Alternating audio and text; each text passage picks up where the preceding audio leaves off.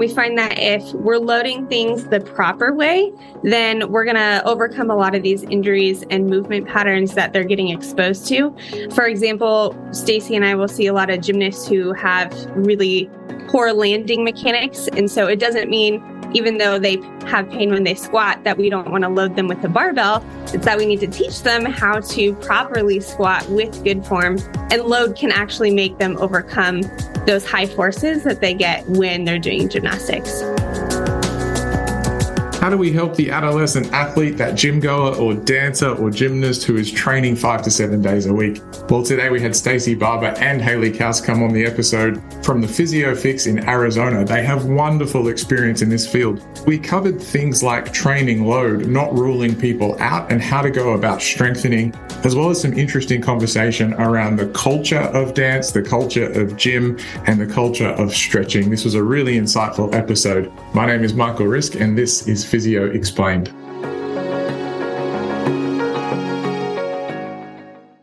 Welcome, Stacie and Hailey from the Physio Fix. Thank you so much for joining us. Thank you so much for having us. Thank you. We're excited to be here. We were talking offline about the Physio Fix and how you've specialized in active adolescents and gymnasts and also doing a really good job in the strength training realm. So we might start with that. If you're treating a lot of adolescents who are gymnasts and dancers and in that active space, the unique challenge is getting their loading right. So what are the common problems you face when a young gymnast comes in? I might start with you, Stacie. Yeah, I mean, we see a lot of overuse injuries, and you might think that it's because they're doing too much. And I think a lot of other rehab professionals might think that they should probably cut back on what they're doing. But here at the PhysioFix, we do things a little bit different because we know that if we can improve their tissue tolerance and their tissue capacity by adding external load in terms of adding in more strength training movements, then that's going to be incredibly helpful. So we use the barbell with all of our gymnasts and we load them up appropriately and they get so much stronger and then they can even do better skills and harder skills too because of that. It feels like common knowledge as a physio, even I felt resistance, particularly in an adolescent population who in your mind, you're like, are they overloaded? But I need to get them stronger. Do you have any practical tips to strike that balance? Hailey, I might go with you. So, you know, they're dancing a lot or they're in the gym a lot and they're starting to get niggles or pains or inflammation. You want to approach loading with them. Do you have some practical advice on how to kind of broach the weightlifting subject? Yeah, of course. So, one of the biggest things that we really like to focus on is technique and form. We find that if we're loading things the proper way, then we're going to overcome a lot of these injuries and movement patterns that they're getting exposed to. For example, Stacie and I will see a lot of gymnasts who have really poor landing mechanics. And so, it doesn't mean even though they have pain when they squat that we don't want to load them with a barbell it's that we need to teach them how to properly squat with good form and load can actually make them overcome those high forces that they get when they're doing gymnastics. And so what might you see when someone comes in and, and you feel like their landing mechanics are a little bit off? Well, I find a lot of times that they'll fall into a very knee dominant pattern, which isn't always a bad thing. But if they're in this knee dominant pattern every time they land with maybe a valgus collapse, then all of a sudden we're causing a lot of knee pain due to such landing mechanics. So what we'll try to do is coach them on how to properly land with maybe using a little bit more of a hip strategy or training them to tolerate that knee dominant strategy. And then I think a lot of times training outside of what their normal patterns are in gymnastics as well. They move in a very forward pattern. So if we can add in some other things as well, it'll be a little bit more beneficial. Yeah. And not necessarily that how they're moving or landing is wrong, but it's kind of corresponding to their injury. And you could find a way that would take the load off their injury and also load that as well. Do you ever get any resistance from either coaches or parents when seemingly an adolescent is overloaded and has pain or injury, and the suggestion is to actually add weight. I might throw back to you, Stacie. I would say early on in my career, maybe I had a little bit more resistance. I think at this point, there's a bit more education surrounding, you know, strength training and the, the importance of that and the benefits of that. So it's a lot easier to convince patients and parents and coaches that this is what's going to help your athlete. But yeah, early on, it was more like, oh, you know, but won't the girls get bulky? And then you had to explain that that really doesn't happen. And these are growing adolescents too. So they're in that like growth stage. And really, it's just going to help them as they grow and mature and get into a older gymnast that's a higher level gymnast too. And so once they could start like creating that buy in effect and they started to see the improvements, then it really started to catch on a lot easier. That is a really common misconception or even fear that, that you'll be changing the shape especially of the gymnast or dancer, where that aesthetic look is important, especially to scoring as well in some competitions. Do you have any specific educational scripts that you like to use when that topic comes up? I feel like nowadays that these girls see Simone Biles and they see how strong she is and how she looks. And they no longer think of, you know, I need to be lean and like have all these like long lines. It's okay for me to look a little bit different and be a little bit stronger and carry a little bit more muscle because I've seen my favorite gymnast also carrying more muscle. Now that's really nice. So maybe some of the, I'm not sure the right word, but some of the fear of getting a bit stronger is gone. So they're actually happy to put on a bit of muscle now. I think so. I think that's I it. Yeah, that's nice. And Hailey, with the actual loading, the practicals of loading, is it still a case of you have to pull them back a little bit from the gym whilst you strengthen them, or are you finding good success just adding one or two or three strengthening sessions with weight? So I will usually modify. So I try to communicate with their coaches to alternate their practices. Maybe they're going to tumble one day and not vault another, or we're going to move to a softer surface to tumble while we're building their strength in the clinic. And then we will transition them back to their usual practice. So I try to modify, but not ever pull them out of the sport. But it really comes down to then communicating with the parents and coaches at that point. And how do you go with that? You can keep going on that point because it can be tough. It can be tough. I know a lot of gymnasts that it's usually a daily practice, like five to seven days at least. Are you still finding that? Yes, that's very common. I think for me, I've built some relationships with these gymnastics facilities in our area. I coached gymnastics for a little bit, and so I've met a lot of them. And then we also, we'll try to write letters and communicate by cell phone or by our clinic phone as well. There's even been times where I try to do meetings with the parent, the coach, the gymnast, and myself so that we have a really well rounded conversation and then try to get everyone on the same page. And also, really being aware of our roles, of course. Yeah. It sounds like over time you build that trust. So it kind of exponentially gets easier when the coaches and trainers and parents start to trust you. Was there ever a time where you felt out of your depth or like you didn't have that trust yet, maybe when you were just starting and maybe coaches would get frustrated with the physio? Did you ever felt that?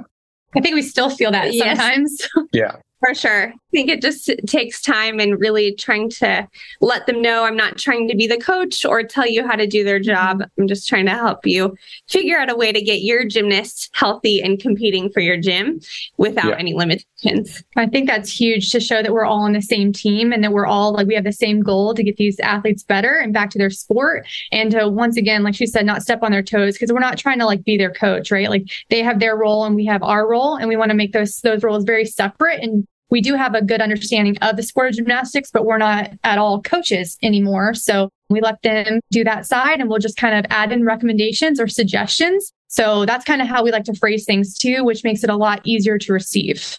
Yeah. So it's a really nice tip and that could be applied across any sport. Mm-hmm. This podcast is sponsored by Cliniko. Cliniko is a practice management software that helps you save time it's used by 65,000 practitioners worldwide.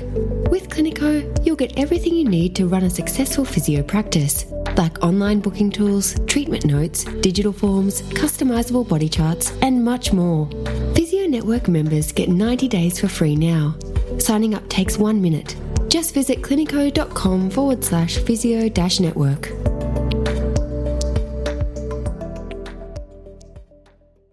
With the programming and the the actual getting in the gym and lifting weights, do you find you're really quite specific with every individual, or do you find it, it can be as simple as starting some squats, starting some deadlifts, and then that, that becomes extremely beneficial? And has that changed for you over time? I would say for me personally, like when they're really young and they're still learning their movement patterns, we start with the basics. So we start with all the staples. You know, you learn how to squat, you learn how to hinge, you learn how to carry something, you learn how to push something overhead. Like all of these things, they help to translate to the sport as well. But they're also just going to teach them how to be a better mover and how to start loading those things. So we don't do anything complicated at first with the younger girls. We just start with really basics like double leg things, double arm things. And then as they get a little bit older, they can show us more body awareness and control. Then we can start shifting gears and do a little bit more of like the unilateral stuff, maybe the, the fancier, the trendier stuff, you know, that people see on social media to kind of add in a little bit more sport specific elements into their rehab. Do you see something change, or even if this is just based on experience, what do you see or feel change in a gymnast who's started, say, squatting and deadlifting? Well, one, I think the biggest thing is their confidence. So as we spend time with these athletes and build the relationship when they start being able to lift more, they feel a lot more confident in our gym and then in the gymnastics facility. I also notice a lot of times they will start getting new skills a little bit easier. I've even had athletes who have had an injury and then they come back and they say, I'm better than I was before I got injured. And it kind of becomes a blessing in a way. It's almost like the weightlifting is just a distraction to get past the injury, but you're actually increasing their performance and they're coming back with all these performance benefits. It's really nice. Yeah, their their tissue tolerance. So because you know the skills get harder the higher the level is. And so they can do the skills, the harder skills easier, and they are less prone to getting an injury because they're now stronger. So it's it's a win-win in all sense of the situation. Hmm. Do you think that the culture in gym is changing where almost because I'm imagining the ideal world is like it's just a staple, and that every new gymnast from a very young age, it's normal that you are doing weights once or twice a week. Do you feel that culture starting to shift? Yes and no. I would say that they are trying, but sometimes they're still doing a lot more body weight things. Or, you know, when they have long practices, they still devote most of their time to the actual practices on each event. And then the conditioning gets kind of like pushed to the side. And if they don't have time for it, oh well, sort of thing, mm. versus making it a priority, especially in the off season to make sure that you can get these girls stronger. But I find that gyms are trying. So I think that that's a huge step in the right direction. I agree for sure. And you can tell that these coaches are trying to educate themselves on ways to properly strength train. But I think sometimes implementing it is just going to take a while. But you can feel the shift in what they're trying to do. I think we just can do better. Yeah. Yeah. It's, it takes a while to change a culture. So it's good. Sounds like we're on the right path. Yes. Yeah. We're touching a bit on screening. So what type of screening do you do? Has your clinic developed a like a unique initial appointment or first appointment where you go through certain things for every every patient? I mean, we always try to make sure, especially with the gymnasts and dancers, that we always check for hypermobility. You know, a lot of these girls, they're just naturally very flexible. And are they in the sport because they're flexible? Or are they good at the sport because they're flexible? Maybe. And that's probably what draws them to the sport. So we have to check hypermobility. We have the Beighton scale, which we can quickly assess to see if they maybe are high on that scale and maybe they have hypermobility syndrome. And that could lead us to think that maybe they have something called Ehlers-Danlos syndrome. And then that's something we got to watch out for. So we don't do so many over splits with them, or we try to encourage them to not do so much static stretching and do more strengthening at in ranges.